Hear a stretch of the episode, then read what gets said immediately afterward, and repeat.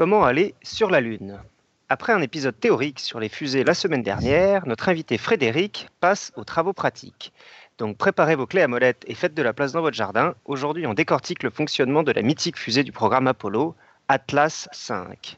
Vous êtes sur Podcast Science, c'est l'épisode numéro 269. Bonsoir.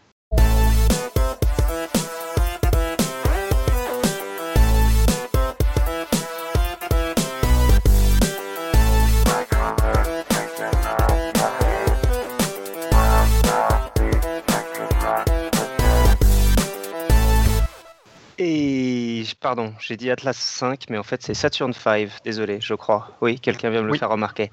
Euh, donc ce soir autour de la table, donc heureusement que Frédéric est là ce soir euh, pour corriger. Euh, donc on avait Pascal depuis l'Alsace, Salut tout le monde. notre invité Frédéric depuis la région parisienne, Salut. Claire, donc nouvelle arrivée sur le podcast depuis Paris. Salut Euh, Nico, à cause de qui on est en retard, qui est à Paris aussi, qui vient d'arriver. Irène, euh, depuis Santa Barbara. Bonsoir, bonsoir. Et euh, moi-même, depuis Baltimore. Voilà. Donc euh, ce soir, c'est une émission de type dossier. Donc on va pas laisser la parole à Frédéric, qui va nous parler de Saturn V. Et puis ensuite, on aura un pitch. Et puis une quote. Et voilà, ce sera tout. On conclura. Voilà. Je Et te laisse la hum, parole, Frédéric. ben, moi, j'aimerais Ah, bien que Claire, elle se présente quand même. hein. Ça serait sympa, non Qu'on Ah, présente Claire à tout le monde? parce qu'elle était là la semaine dernière, mais elle avait des problèmes techniques. Donc, euh, je t'en prie, Claire, effectivement, c'est une bonne idée si tu te présentes. Ouais, merci Irène, j'avais pas du tout prévu de trucs à raconter, donc du coup, euh, Sinon, ce qu'on peut faire, c'est que tu te présentes à la fin de l'émission, comme ça, tu as le temps de préparer. ça, Comme tu veux. Ça veut dire que je suis toute l'émission. Mais euh, tout le monde sait que t'es très bavarde et que t'as pas besoin qu'on te demande pour parler. Allons, bon. Non, mais c'est vrai, Bon. en plus, j'ai envie de parler pour une fois que j'ai un micro qui fonctionne. Claire, c'est à toi.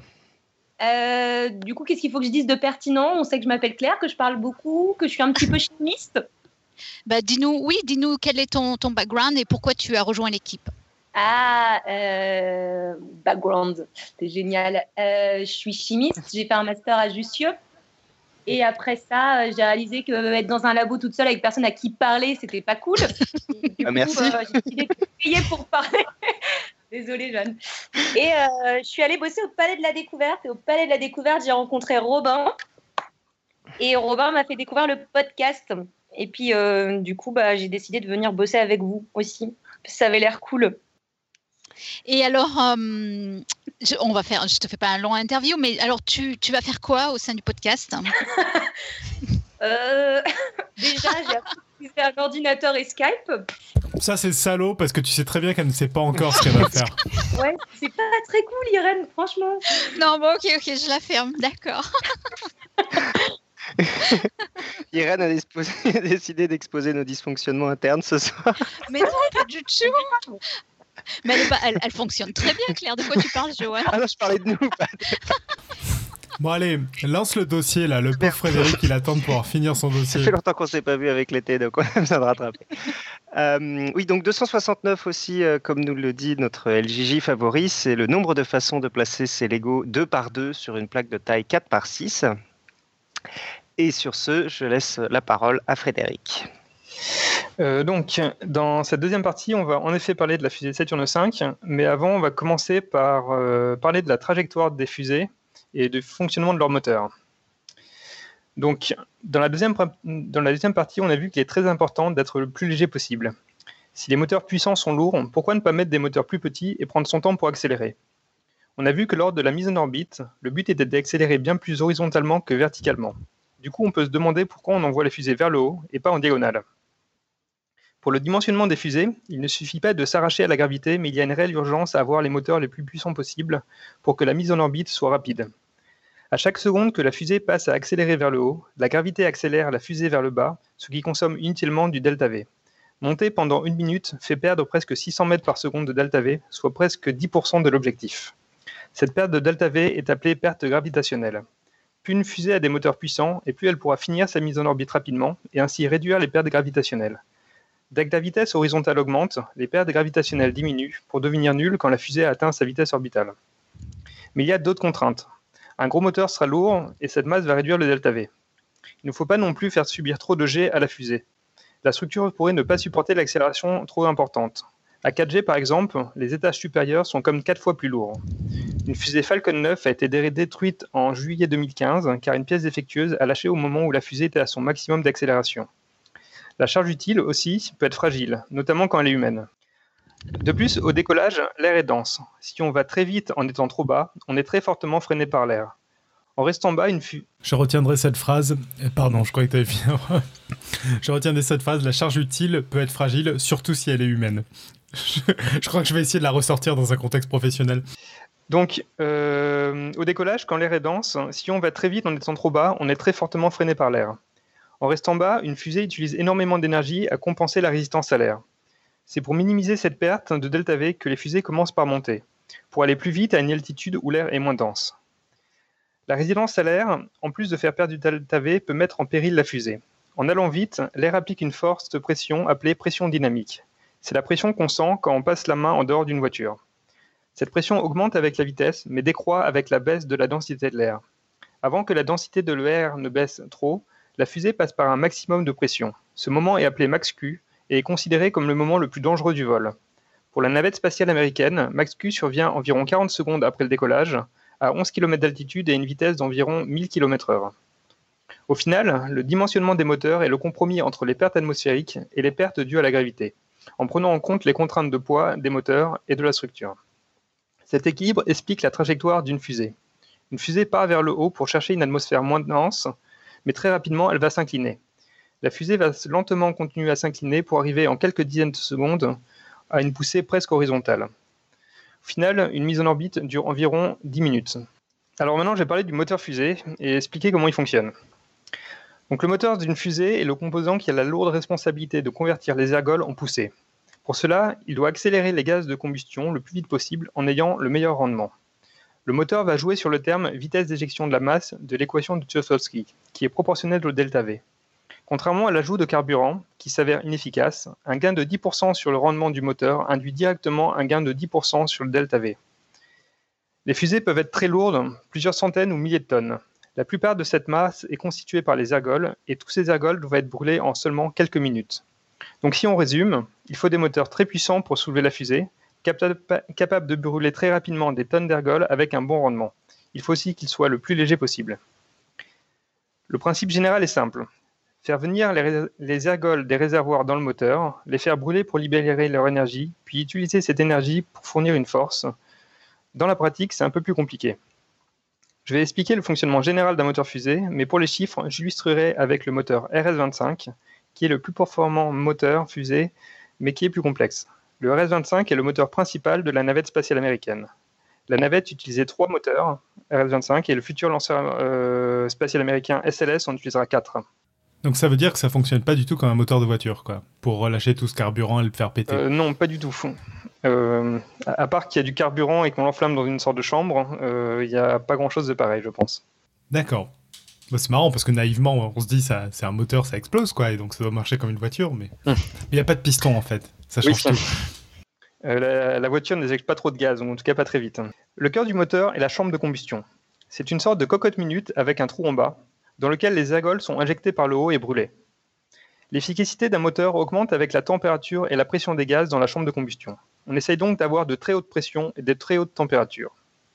La pression varie de 2 bars pour les moteurs plus puissants à plus de 200 bars pour les moteurs les plus puissants comme le RS-25. La température des gaz de la chambre de combustion dépend essentiellement des ergols utilisés et peut atteindre, atteindre 3300 degrés. Le point d'ébullition du fer est environ 2800 degrés, donc à 3300 degrés, le fer est vaporisé et fondu depuis longtemps.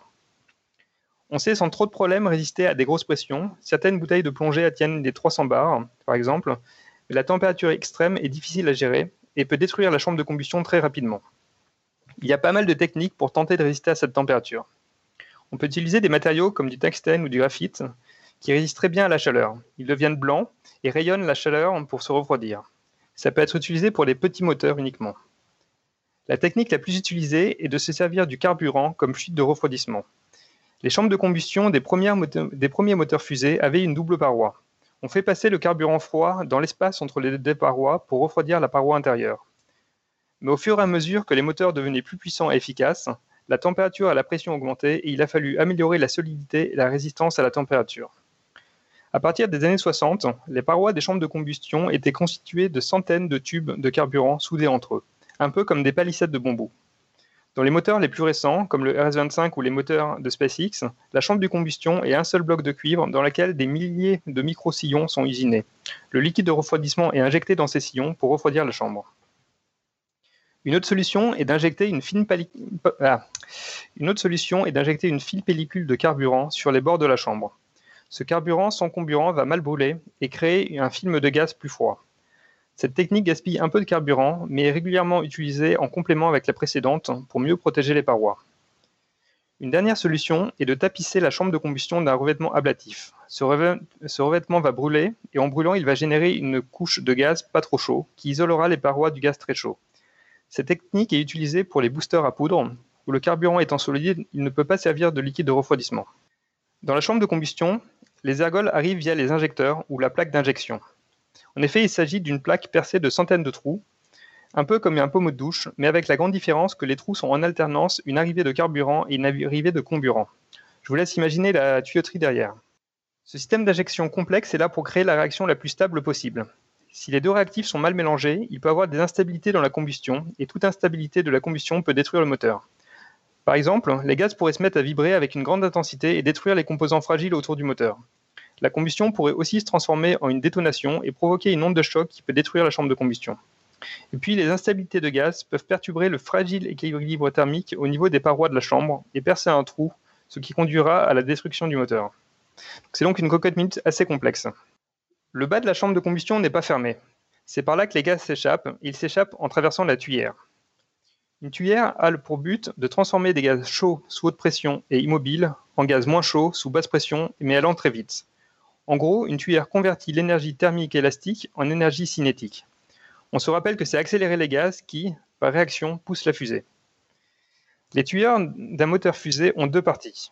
Dit, dit en des termes plus simples, quand tu dis ça convertit l'énergie euh, thermique en énergie cinétique, ça veut dire que ça convertit la chaleur en ça. vitesse. Euh, donc, les moteurs fusées ont deux parties. La première partie est appelée le convergent. Il s'agit d'un cône coupé et ouvert dont la sortie est plus petite que l'entrée. La pression va pousser les gaz dans ce cône et la mécanique des fluides nous dit que si le diamètre d'un tuyau diminue, la vitesse du fluide augmente et la pression diminue. C'est ce qui se passe dans le convergent. Il se trouve que les gaz ne peuvent pas dépasser la vitesse du son avec une tuyère convergente. Ce En que tu appelles le convergent, c'est euh, oui, donc c'est la partie que tu as décrite tout à l'heure. C'est quand c'est plus large au début et ça se resserre à la fin. Voilà, c'est un peu comme une, euh, une lance d'incendie. Le bout est plus petit. D'accord. Voilà. Donc ça va plus loin pour la lance d'incendie. C'est pour ça qu'on le fait. Ouais.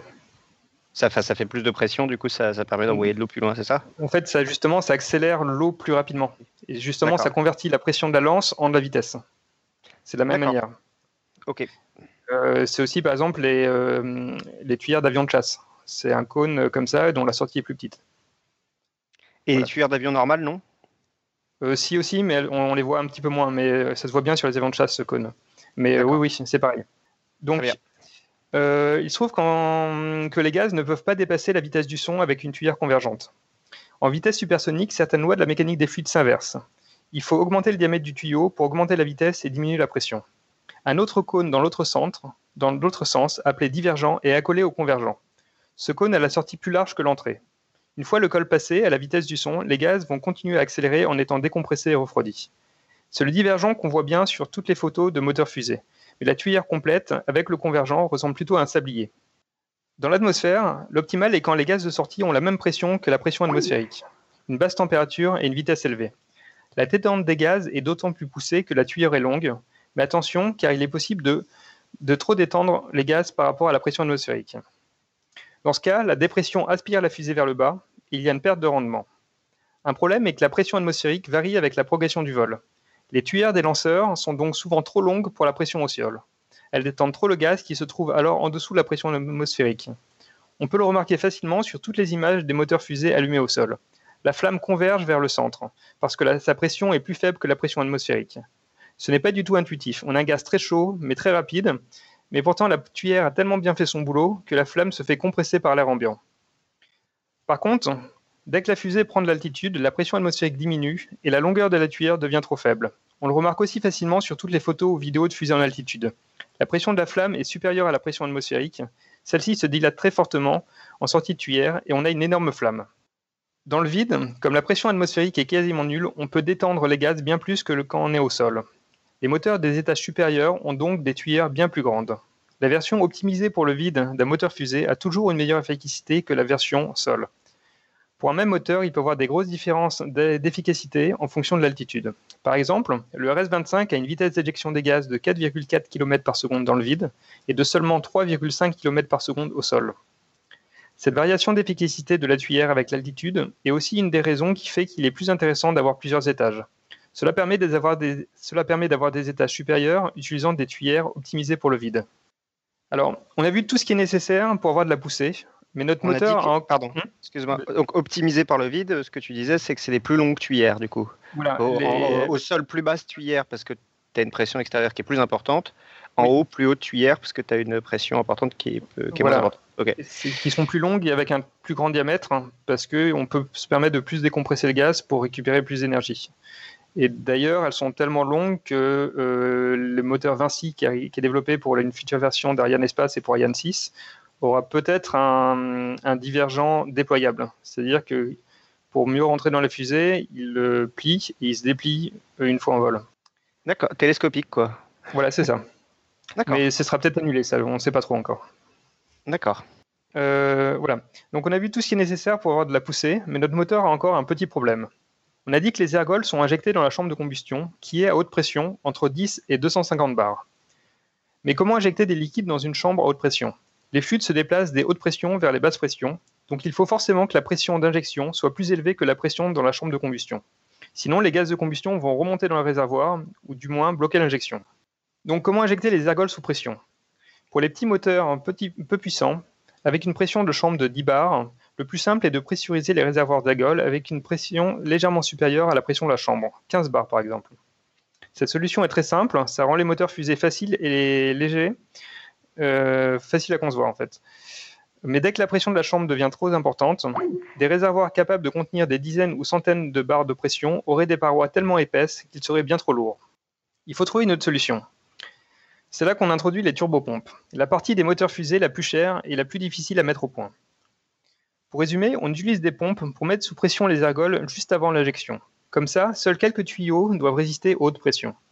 Ce qui rend complexe ces pompes, c'est qu'elles doivent pomper des volumes de liquide énormes et fonctionner à des températures très basses, tout en restant légères, compactes, avec un très bon rendement. Un moteur RS25 doit pomper 1300 litres d'ergols par seconde. Il y a toujours au moins deux turbopompes pour un moteur fusée une pour le carburant et une pour le comburant. Mais pour atteindre des pressions élevées, il faut parfois mettre plusieurs turbopompes bout à bout. Ces pompes tournent à très grande vitesse. Dans le cas du RS-25, la chambre de combustion fonctionne à une pression de 205 bars. La turbopompe à hydrogène tourne à 35 000 tours minute, soit deux fois la vitesse d'un moteur de Formule 1, pour mettre le liquide à une pression de 450 euh, bars. L'oxygène étant bien plus dense, la turbopompe euh, à, oxygène liquide ne tourne qu'à 28 000 tours minute, mais elle a le boulot désagréable de devoir mettre sous pression de l'oxygène liquide. L'oxygène liquide a tendance à oxyder tout ce qui entre en contact et enflammer euh, tout ce qui s'oxyde au moins d'échauffement. Cette pompe porte l'oxygène liquide à 300 bars. Le problème est qu'il faut alimenter ces pompes. Il n'est pas possible d'utiliser des moteurs électriques et des batteries, c'est trop lourd. Les pompes d'un RS25 consomment 70 MW, soit l'équivalent de 1300 moteurs de Peugeot 206, ce qui viderait les batteries de la plus grosse voiture électrique en 6 secondes. Dans la plupart des cas, pour alimenter leurs pompes, euh, les moteurs prélèvent une partie des ergols qu'ils font brûler dans une petite chambre appelée le générateur de gaz. Les gaz de combustion sont utilisés dans une ou plusieurs turbines pour permettre de faire tourner les compresseurs des turbopompes. Ces gaz de combustion sont dans la plupart des cas perdus. Les turbopompes sont réputées extrêmement difficiles à concevoir et constituent plus de la moitié du prix d'un moteur fusée. Euh, au final, les moteurs fusées sont très puissants pour leur poids et leur encombrement. Euh, le plus puissant moteur d'avion qui propulse le Boeing 777 fournit une poussée qui permettrait de soulever 52 voitures. Ce moteur pèse un peu plus de 8 tonnes. Le RS-32 ne pèse que 3 tonnes et pourrait soulever une pile de, 330, euh, 230 voitures. Un RS-25 coûte 50 millions de dollars pièce, soit le prix d'un A320. alors, si Nico est là, on peut mettre le, le son du décollage d'une navette spatiale, où on entend le démarrage des RS-25. T-minus 17 seconds and count. 15, 12,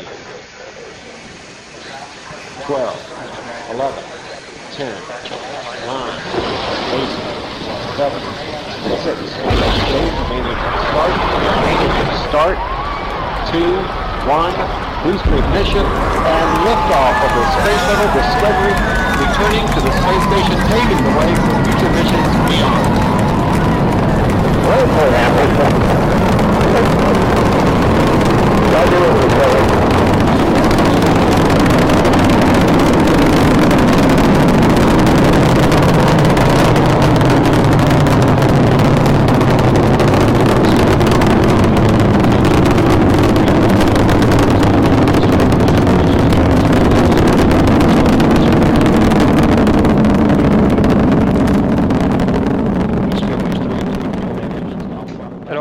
parler de la fusée Saturne V. Donc, dans les années 50, les États-Unis et l'URSS sont en pleine guerre froide. Les fusées sont essentiellement des missiles nucléaires balistiques et les Russes sont en avance. En 1957, l'URSS met en orbite le premier satellite artificiel, Sputnik 1. Il pesait 84 kg et était mis en orbite avec le missile balistique euh, soviétique R-7, une fusée de deux étages et de 280 tonnes. Les Américains répliquent cinq mois plus tard avec un satellite beaucoup plus modeste, Explorer 1, qui pesait seulement 13 kg. Explorer 1 a été lancé depuis aussi un missile balistique modifié de 30 tonnes et de 4 étages. En 1961, l'URSS envoie le premier homme dans l'espace, Yuri Gagarin. De même, les Américains répliquent quelques mois plus tard avec encore une performance modeste, seulement 3 minutes d'apesanteur contre une orbite entière de 1h30 pour les Russes. Les Américains sont globalement choqués par leur infériorité. Moi, j'en profiterai bien pour monter une question qu'on a vue dans le chatroom. Euh, ben Le principe de moteur, des moteurs fusées euh, dont tu parles, c'est ce qui existait déjà pour la V2 ou euh, ça, a, justement été développé globalement pour la V2. Enfin, le moteur de la V2 a été copié et était la base de beaucoup d'autres moteurs en fait. Le moteur de la V2 fonctionne pareil, il a une chambre de combustion, des turbopompes et il refroidit justement sa chambre avec une double paroi avec, du, euh, avec le carburant qui passe dedans. Donc c'est vraiment le, même fonctionnement. Après, c'est euh, des augmentations de, pression et des raffinements.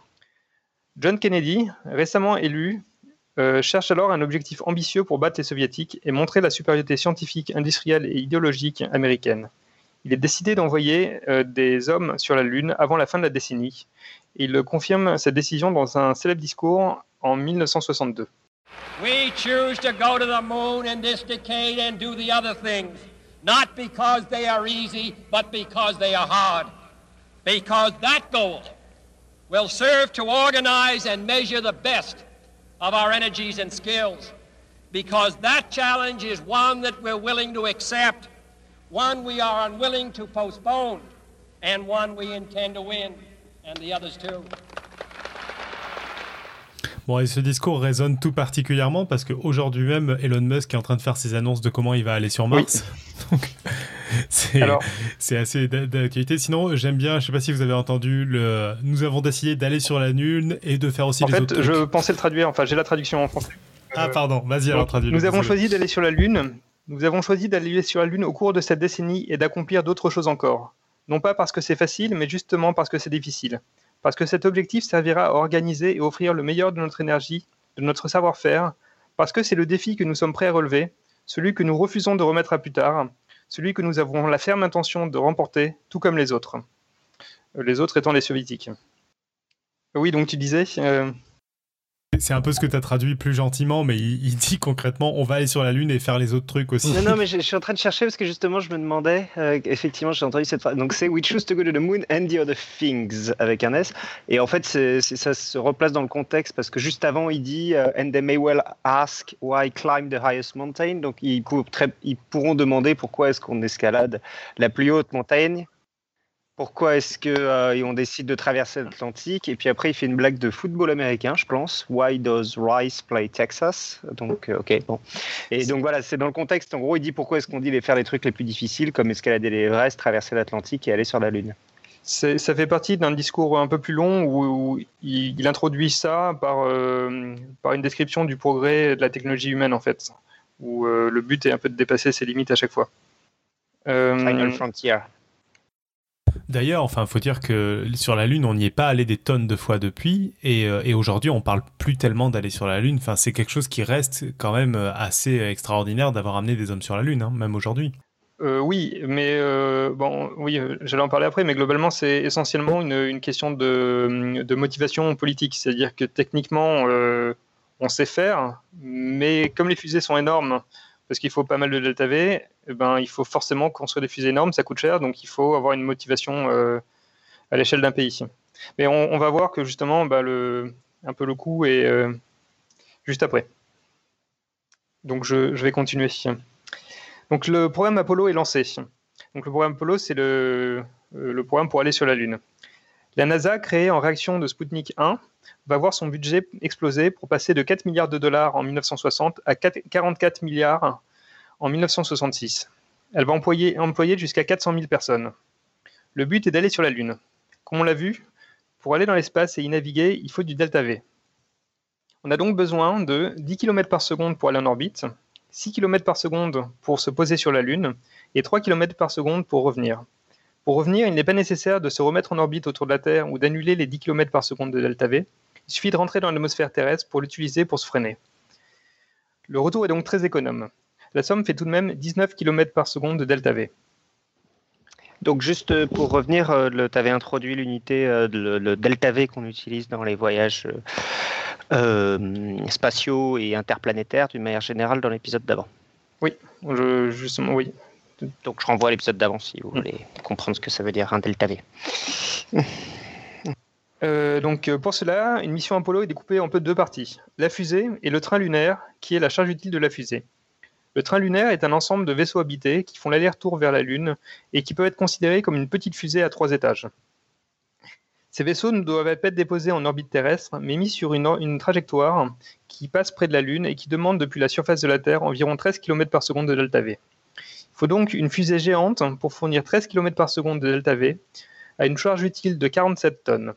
Cette fusée, la plus puissante jamais construite, s'appelle la Saturn V. Elle possède trois étages et pèse 3000 tonnes, soit environ 40 Airbus A320 au décollage. Elle fait 110 mètres de haut pour 10 mètres de diamètre à sa base. Je vais détailler le décollage et le vol d'une Saturn V. Gardez en mémoire que chaque mécanisme n'est pas gratuit. Ça augmente la masse à vide et donc ça réduit le delta V. Donc T, 9, T 9 secondes. La séquence d'allumage commence. Les cinq moteurs F1 du premier étage de la fusée démarrent à tour de rôle pour réduire la charge sur la structure. Ces moteurs consomment du kérosène et de l'oxygène liquide. T plus 0. La fusée est maintenue au sol. Si la poussée de tous les moteurs est bonne, la fusée est relâchée. Sinon, les moteurs sont arrêtés et le décollage annulé. T plus 12 secondes. La fusée a décollé et s'est inclinée de 1 degré en orientant la tuyère de ses moteurs. Le but est d'éviter de retomber sur le pas en cas de problème. Les quatre moteurs extérieurs sont montés sur un vérin et peuvent pivoter de 6 degrés sur deux axes. Cela permet de contrôler la trajectoire de la fusée. La poussée des moteurs du premier étage ne permet de porter que 3400 tonnes, soit pas beaucoup plus que les 3000 tonnes de la fusée. En conséquence, la Saturne V s'élève très lentement dans les airs. Les moteurs brûlent 13 tonnes d'ergol par seconde. Pour les réservoirs, c'est un peu comme un piston qui descend. Si on ne fait rien, la dépression causée par la descente du niveau des ergols empêche les turbopompes des moteurs d'aspirer efficacement. Cela risque de réduire la poussée ou d'étouffer les moteurs. Pour éviter ce problème, au fur et à mesure qu'ils se vident, les réservoirs sont remplis avec de l'hélium gazeux ou de l'oxygène gazeux sous pression. T plus 1 minute 20. Masse Q est atteint. La fusée est à 13 km d'altitude et a atteint deux fois la vitesse du son, donc 686 mètres par seconde. T plus 2 minutes 15. Le premier étage contient 2100 tonnes d'ergol sur les 3000 tonnes de la fusée. Les moteurs euh, allègent la fusée de 13 tonnes par seconde et rapidement les moteurs qui étaient à peine suffisants pour faire décoller la fusée deviennent surdimensionnés. Le moteur central est arrêté pour ne pas accélérer à plus de 4G et préserver la structure et l'équipage. T plus 2 minutes 41. Le carburant du premier étage est épuisé, les moteurs sont arrêtés. Des boulons explosifs sont déclenchés pour couper les liaisons entre les deux premiers étages. Huit rétrofusées sont alors allumées sur le premier étage pour le freiner. En effet, même arrêtés, les moteurs gardent une, poussée résiduelle à cause des restes de gaz chaud. Cette poussée serait suffisante pour provoquer une collision avec le deuxième étage. À ce moment, le deuxième étage se trouve dans une position délicate. Il est à 67 km d'altitude, donc il n'y a plus d'effet aérodynamique sensible. Et sans accélération, il est en situation de chute libre. Les ergols contenus dans ces réservoirs se mettent à flotter et se mélanger avec l'hélium de pressurisation. Au moment de démarrer, les turbopompes de l'étage vont avoir du mal à aspirer les ergols et risquent d'aspirer de l'hélium. Pour éviter ce problème, quatre petites fusées à ergols solides sont accrochées sur les bords de l'étage. Elles sont appelées des fusées de tassement. Elles vont s'allumer et accélérer légèrement l'étage. Cela suffit à plaquer les ergols vers le fond des réservoirs et permet à l'allumage des moteurs de se dérouler dans des bonnes conditions. Dès que, euh, les moteurs du deuxième étage ont atteint 90% de leur poussée, les fusées de tassement sont éjectées pour alléger l'étage. Les cinq moteurs J2 du deuxième étage utilisent de l'hydrogène liquide et de l'oxygène liquide. Cela permet une bien meilleure efficacité que le premier étage. T plus 3 minutes 20. La tour de sauvetage est éjectée. C'est une petite fusée de 4 tonnes accrochée tout en haut de la fusée. Elle est utilisée en cas de défaillance du lanceur pour éjecter la capsule habitée et sauver l'équipage. T plus 4 minutes 20. Le moteur central est arrêté pour limiter l'effet pogo. L'effet pogo est un problème récurrent des, fusées à ergols liquides. Des fluctuations de poussée des moteurs se répercutent sur la structure et les ergols. Les oscillations des ergols en retour font osciller la poussée des moteurs en jouant sur la pression d'injection. Si ce phénomène rentre en résonance, les oscillations peuvent détruire les structures et les moteurs. C'est d'ailleurs ce qui est arrivé pour Apollo 13, où le moteur central du deuxième étage s'est arrêté avant l'heure les quatre moteurs ont dû compenser cette défaillance. Au bout d'une poussée de 6 minutes et 430 tonnes d'ergols brûlés, le deuxième étage s'arrête. La fusée est alors à 175 km d'altitude et va à 7, euh, 7 km par seconde. Elle est presque en orbite. T plus 9 minutes 10. Il y a un nouvel événement de séparation similaire au premier, puis l'unique moteur J2 du troisième étage démarre et commence à brûler les 105 tonnes d'ergols restants. T plus 11 minutes 40. Au bout de 2 minutes 30, le moteur s'arrête alors qu'il est loin d'avoir brûlé tout le carburant. En fait, la fusée est arrivée en orbite terrestre. Elle est en orbite très basse, 190 km d'altitude, et elle va à une vitesse de 7,8 km par seconde. Une pause est prise pour vérifier l'état du vaisseau et préparer l'injection lunaire. 2h44 minutes après le décollage, le moteur. Juste, euh, je, posais la question, je, je t'interromps. Euh, tu dis qu'il s'arrête alors qu'il n'a pas cramé tout le carburant, etc. Tout ça, j'imagine, c'est totalement automatique. Les mecs à l'intérieur, ils font rien. Alors, euh, je crois que c'est automatique, mais ils, ont... ils peuvent prendre des contrôles manuels. Justement, tout au début du vol, la fusée se tourne sur elle-même pour orienter les vitres euh, vers, euh, vers, bah, de manière à ce que les astronautes voient l'horizon et qu'ils puissent en fait se passer en pilotage manuel en cas de besoin. Mais je crois que la séquence est globalement automatisée. D'accord. Voilà. Après, il y a peut-être des boutons pour déclencher des programmes qui sont demandés, mais je ne pense pas pendant la, la séquence initiale. Bah, surtout que pendant euh. tout le début, ils sont quand même à plusieurs G, donc ça doit pas être très agréable. Oui, mais euh, bah, il y a eu par exemple une histoire d'un problème d'alimentation euh, suite à un éclair qui a coupé le, système d'alimentation principal, et un astronaute a, dû faire des manipulations pour passer sur l'alimentation secondaire. Donc ils sont vraiment actifs dedans et ils peuvent intervenir pour, pour actionner des, des, mécanismes dans la fusée pendant le pilotage. Ils sont pas totalement passifs. Donc, 2h44 euh, après le décollage, et donc après une longue pause, le moteur du troisième étage de la fusée est rallumé.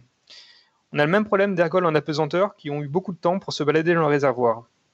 Or, on a déjà utilisé les mini-fusées lors de la séparation entre le deuxième et le troisième étage. Euh, un autre problème est qu'il faut orienter la fusée dans la bonne direction avant d'allumer le moteur. Deux modules sont accrochés en bas de l'étage.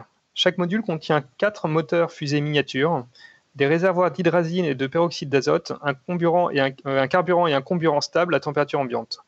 Ces moteurs sont très simples et peuvent s'allumer pendant seulement 70 millisecondes.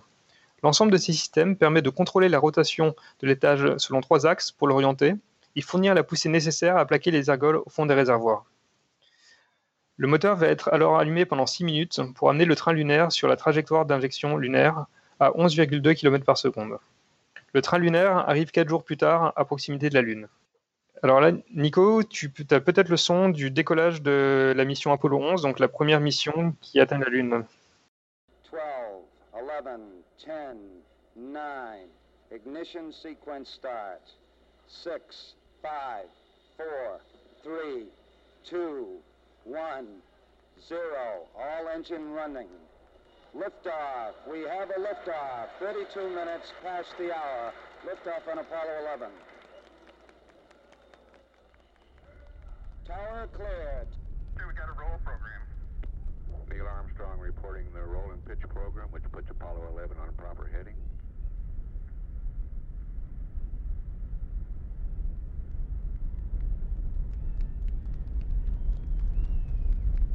Plus 30 seconds.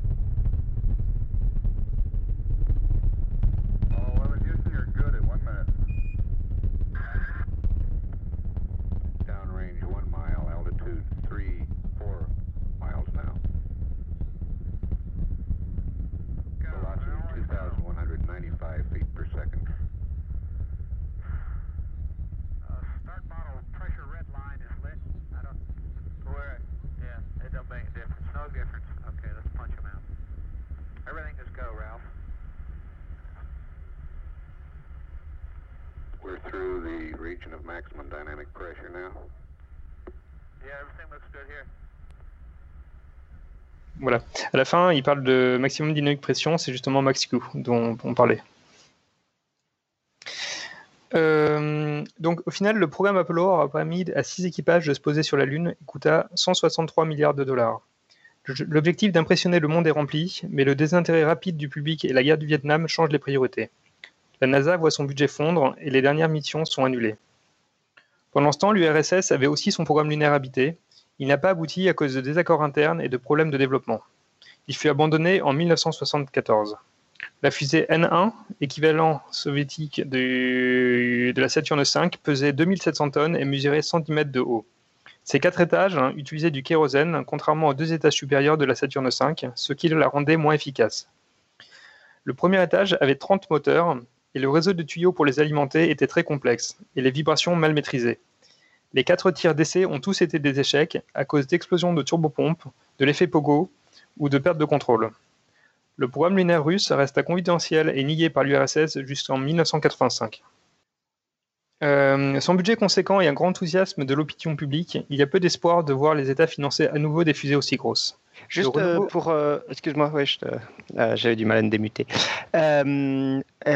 Oui, pour la fusée russe, il n'y avait pas une histoire aussi qu'il y avait énormément de moteurs qui devaient s'allumer en même temps en bas Si, justement, c'est, il y avait 30 moteurs hein, en bas et ils n'avaient jamais pu les tester tous ensemble.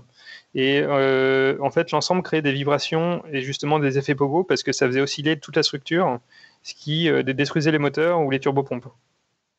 Euh, et donc, euh, donc, sur leurs quatre tirs d'essai, euh, à chaque fois, ça a foiré, dont un où la, la fusée est tout de suite retombée sur le pas de tir au bout de 8 secondes et ça a été la plus grosse explosion d'origine humaine non nucléaire.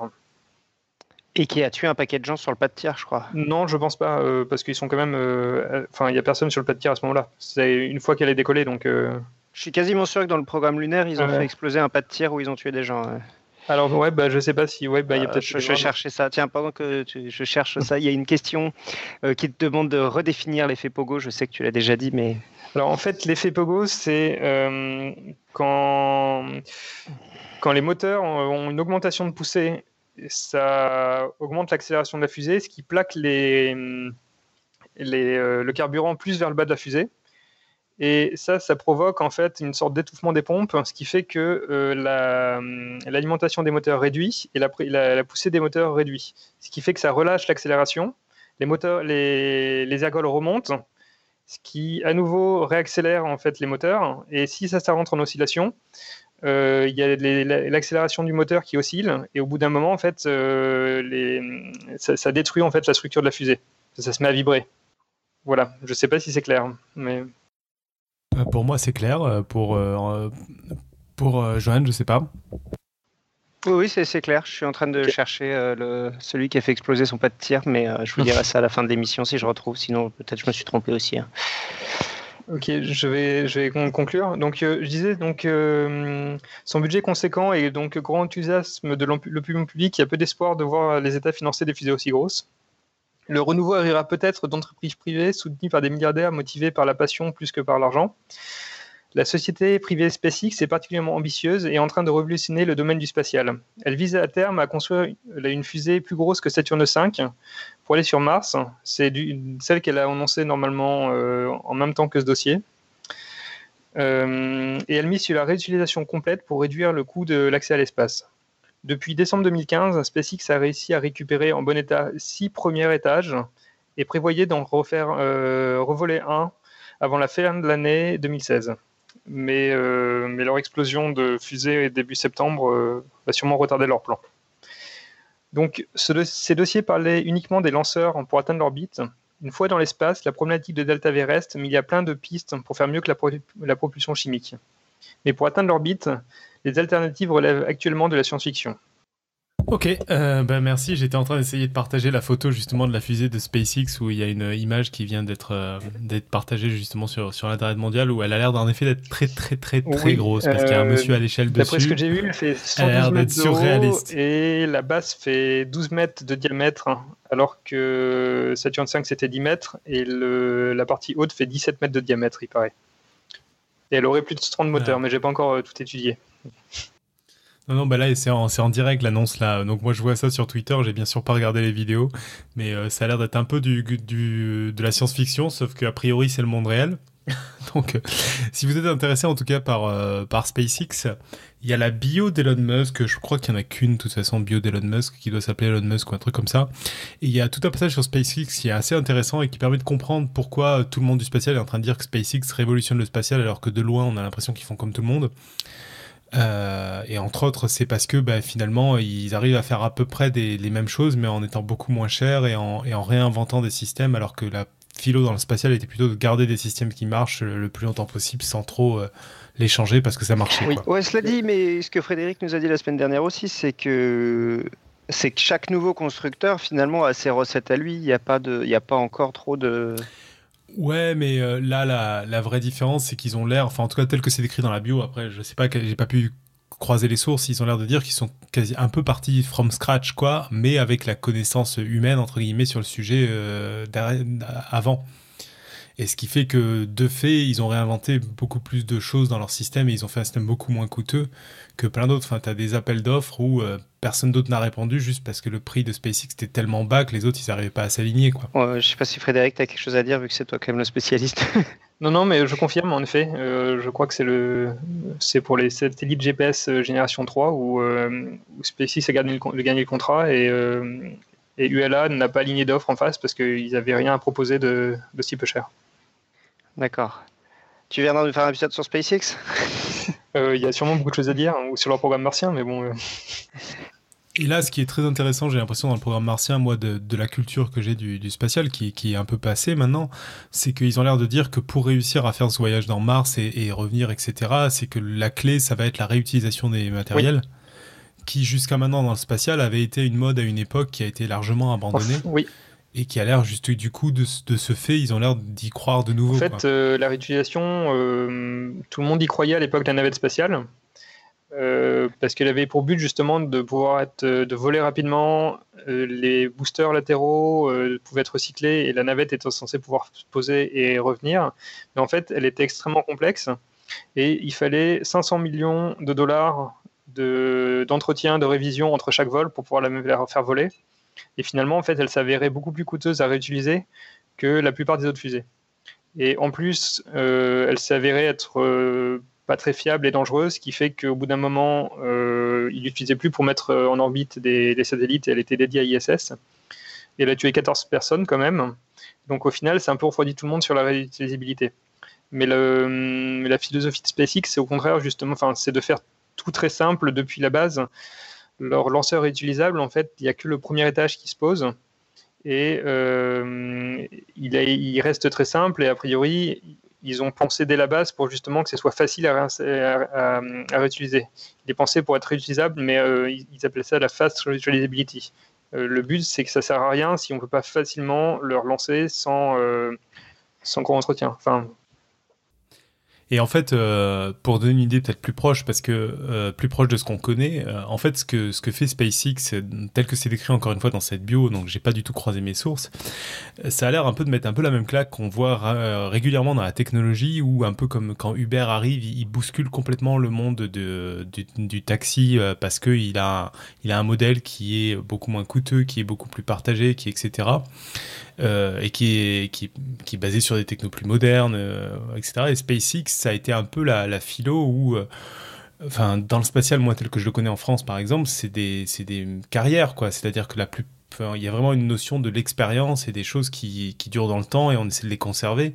Là où il y avait un aspect plus disruptif et aussi euh, de d'apprendre de l'échec. Typiquement, un truc qui raconte dans la bio qui est assez rigolo quand on connaît un peu le monde du spatial, c'est de dire, bah, des fois on faisait un test le matin et, euh, et euh, l'après-midi on pouvait faire un nouveau test en ayant corrigé des trucs, quoi.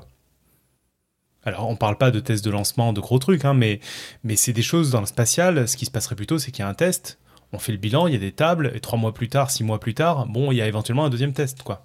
Donc forcément, ces itérations, ça, bouscule complètement euh, ce monde-là, comme euh, les applis web et, tout Internet a bousculé tout plein d'autres euh, domaines. en fait. Certains disent que SpaceX en fait développe les, du, hardware, donc du, matériel, comme on développe du, du, software, donc du logiciel, donc avec des cycles d'itération assez différents avec des process assez différents en fait d'habitude.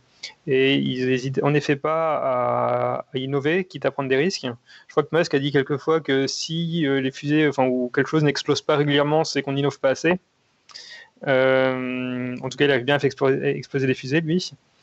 Euh, mais par exemple, pour les systèmes d'exploitation des fusées, la plupart utilisent des très très très vieux systèmes euh, qui sont extrêmement difficiles à modifier. il faut des heures de tests et de simulation pour valider la moindre petite modification.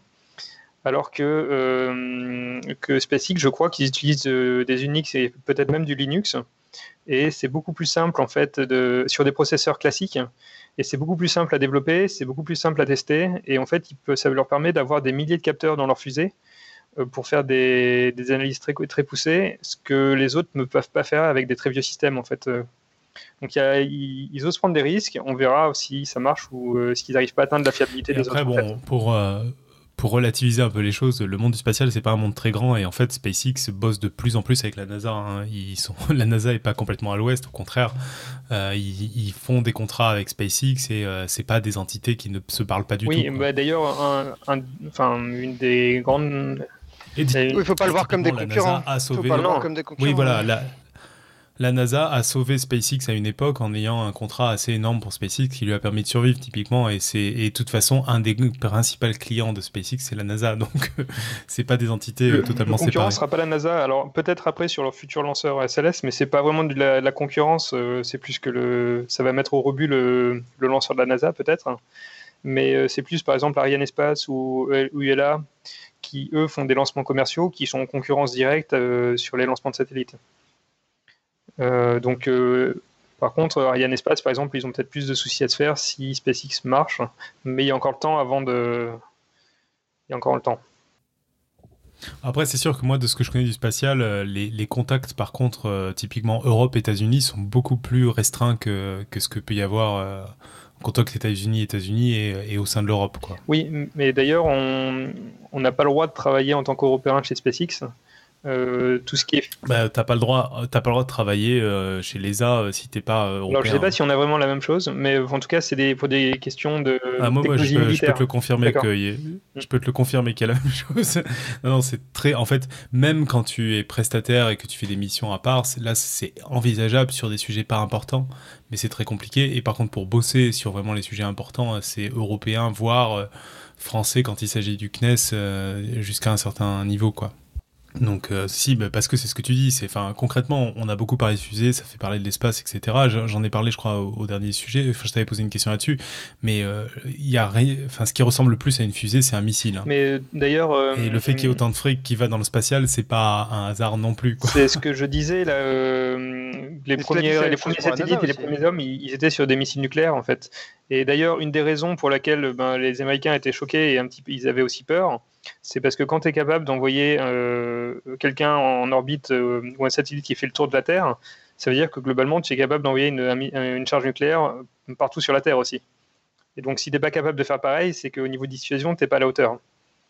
Euh, donc, à l'origine, c'est vraiment très lié au c'est très lié au, militaire et pendant très longtemps, en fait, euh, c'est resté lié au militaire. De nos jours, on commence, enfin, on commence à avoir des technos qui sont plus trop liés au militaire, mais par exemple, il y a beaucoup de fusées, notamment par exemple les fusées chinoises, qui fonctionnent avec des, euh, des ergols qui ne sont pas du kérosène et de, de l'oxygène, mais justement de l'hydrazine et du peroxyde d'azote. Parce que dans un missile nucléaire, on ne peut pas se permettre, de, au moment de le tirer, de passer une demi-heure à remplir les réservoirs avec de euh, l'hydrogène liquide qui s'évapore très rapidement parce qu'il faut le maintenir au froid. Il faut que ça puisse être stocké dans un silo et au moment où on appuie sur le bouton, ça part. Donc en fait, il faut pouvoir stocker les ergols à, température ambiante. Donc on met des ergols très très toxiques, mais qui fonctionnent bien et qui sont stockables à température ambiante. Et donc les, fusées chinoises qui envoient des, ben, par exemple euh, récemment une station chinoise euh, en orbite, utilisent encore ce genre de carburant parce que à la base c'est des technologies utilisées pour les missiles nucléaires. Donc ça reste très lié. Mais c'est même euh, pour la. Enfin, tu, tu dis pour SpaceX, euh, c'est compliqué d'aller bosser pour eux. C'était pas américain. C'est pareil pour la NASA. Hein. Enfin, moi, je. Si, si, ah oui, non, je disais pas pour SpaceX. Si je veux aller à Godard, je disais, euh, enfin, c'est tout près de chez moi.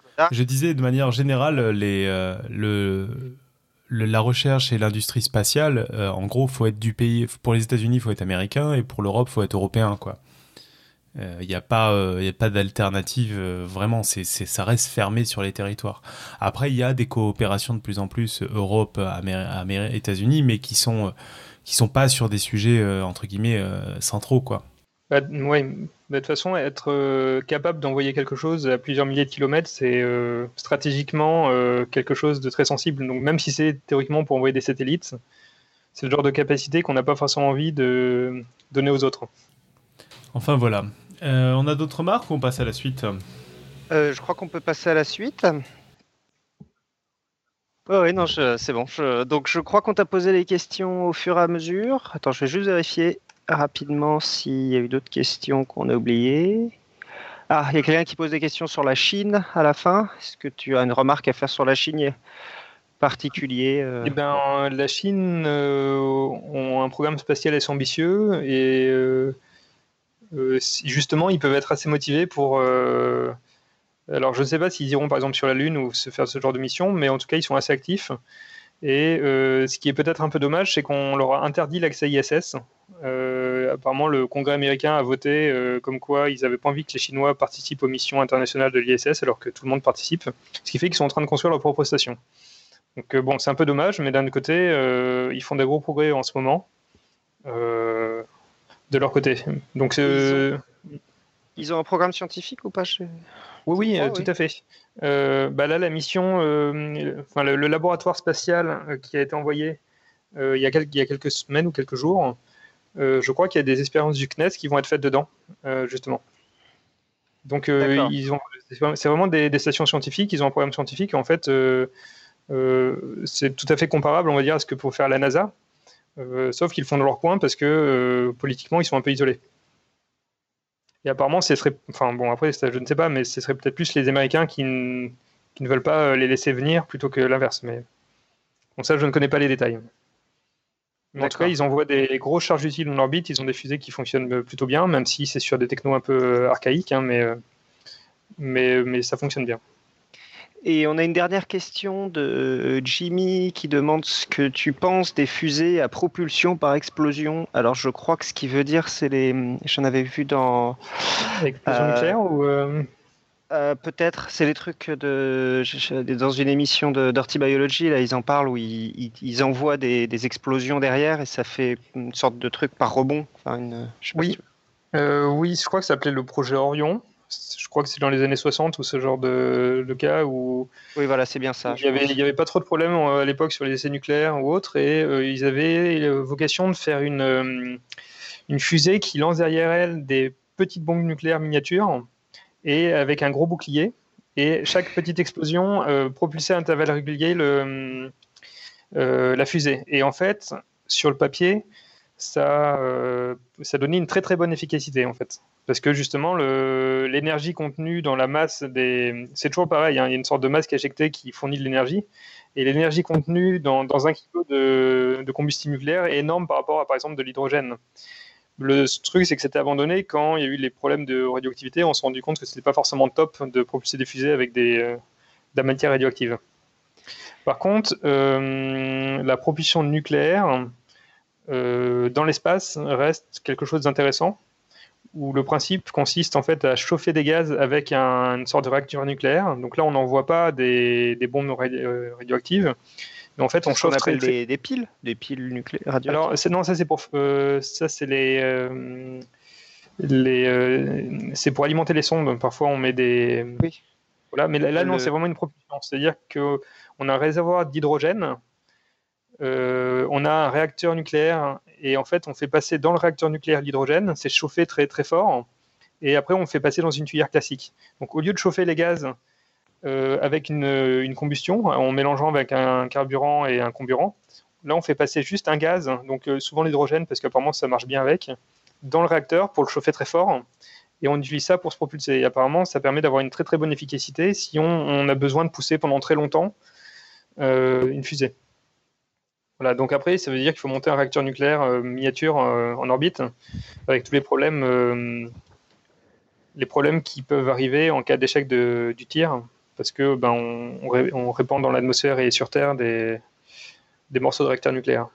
Ah bah, euh, j'en avais parlé dans le truc de, Voyager, il y a une, sonde avec un, une, pile nucléaire qui s'est pété la gueule euh, sur le Canada, je crois. Oui, c'est ça, oui. En 1978, Cosmos 954. Mais ils n'ont pas dû être très contents, le Canada. Oui, mais euh, en Europe, on ne sait pas faire ce genre de technologie, mais euh, les, États-Unis, on les utilise régulièrement parce que pour les sondes lointaines, si on n'a pas envie de passer par des panneaux solaires, c'est la seule alternative. Et Curiosity eh ben, fonctionne avec ça. Je crois que ça produit 900 watts en continu et pour pas mal de temps, sans panneaux solaires, ce qui est très pratique. Oui. Et Voyager aussi, je crois d'ailleurs. Mais euh, Voyager aussi, je crois, oui. Bah, tout, ce qui est, tout ce qui est trop loin pour avoir, euh, pour avoir du soleil, euh, oui. Ben, je crois que Juno, c'est la première sonde qui fonctionne avec des panneaux solaires qui euh, est allée au-delà de Mars en fait. D'habitude, les sondes qui allaient au-delà au de Mars, elles utilisent forcément des réacteurs nucléaires pour car il n'y a pas assez de soleil sinon. Il me semble à vérifier, mais. Ok. Euh, bon, bah, je te remercie. Je crois qu'on va pouvoir conclure. J'ai vu que c'était la fin des questions. Il me semble qu'il manque une côte, mais je veux ah pas vendre. Ah, non, non, je, vais faire le pitch et, je vais faire le pitch et je, pense que tu as préparé une côte, oui. Et du coup, je vais faire le pitch juste avant. Donc la semaine prochaine, c'est le premier épisode roue libre de l'année. Donc euh, attention, le live aura lieu lundi 3 octobre et pas mardi. Notez-le si vous venez venir au live. Euh, donc pour les nouveaux, un épisode roue libre, c'est une émission de, où on invite des vulgarisateurs euh, qui parlent de science à leur manière, artistes, youtubeurs, journalistes, blogueurs et euh, où on fait souvent des retours des auditeurs, un quiz. Et voilà. Et la semaine prochaine, on va interviewer Marie-Charlotte Morin. Donc, si vous la connaissez pas encore, elle a fait une forte impression au concours de vulgarisation Ma thèse en 180 secondes il y a deux ans, où elle avait gagné beaucoup de prix. Et cette année, la voilà qui revient en tournée dans toute la France avec un spectacle intitulé Tout le monde descend, qui se présente comme une comédie de vulgarisation scientifique qui se propose de traiter la théorie de Darwin en la rendant tout à fait accessible et joyeuse. Voilà, donc on va parler de sa recherche, mais aussi euh, de sa manière drôle et bien à elle de faire de la vulgarisation. Je te laisse euh, faire euh, ta quote, Frédéric? Oui. Alors, j'ai une citation de Werner von Braun, qui est un ingénieur allemand qui a entre autres dirigé le programme des fusées V2 pendant la Deuxième Guerre mondiale et qui a été récupéré après la guerre par les Américains. Et en fait, c'est le concepteur en chef de la fusée Saturne V. Donc, euh, alors en anglais, je vais essayer. Our two greatest problems are gravity and paperwork. We can leak gravity, but sometimes the paperwork is overwhelming.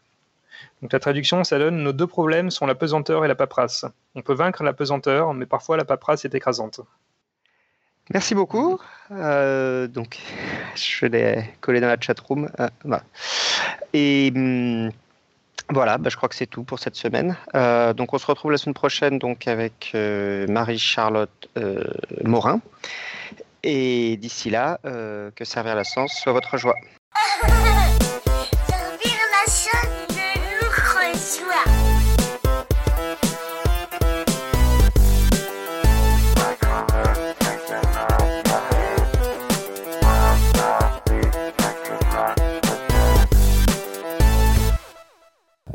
Les savants subissent la concurrence des médiateurs qui alimentent la crédulité parmi les plus jeunes, notamment sur Internet. On en fait notre nouveau jingle ou bien? C'est pour les gens du Palais de la Découverte, ça non? Oui, c'est les, médiateurs qui alimentent la crédulité parmi les plus jeunes. c'est ce qu'a dit l'Elysée en fait, voilà la phrase. Et maintenant, en plus, tu es sur Internet. Si tu pouvais arrêter d'alimenter la crédulité Non mais cette citation sonne tellement le. je ne crois pas. Je suis. Il est 2016, mais je ne crois toujours pas au succès d'Internet. Mmh. Il y a des gens qui doivent vraiment prendre leur retraite.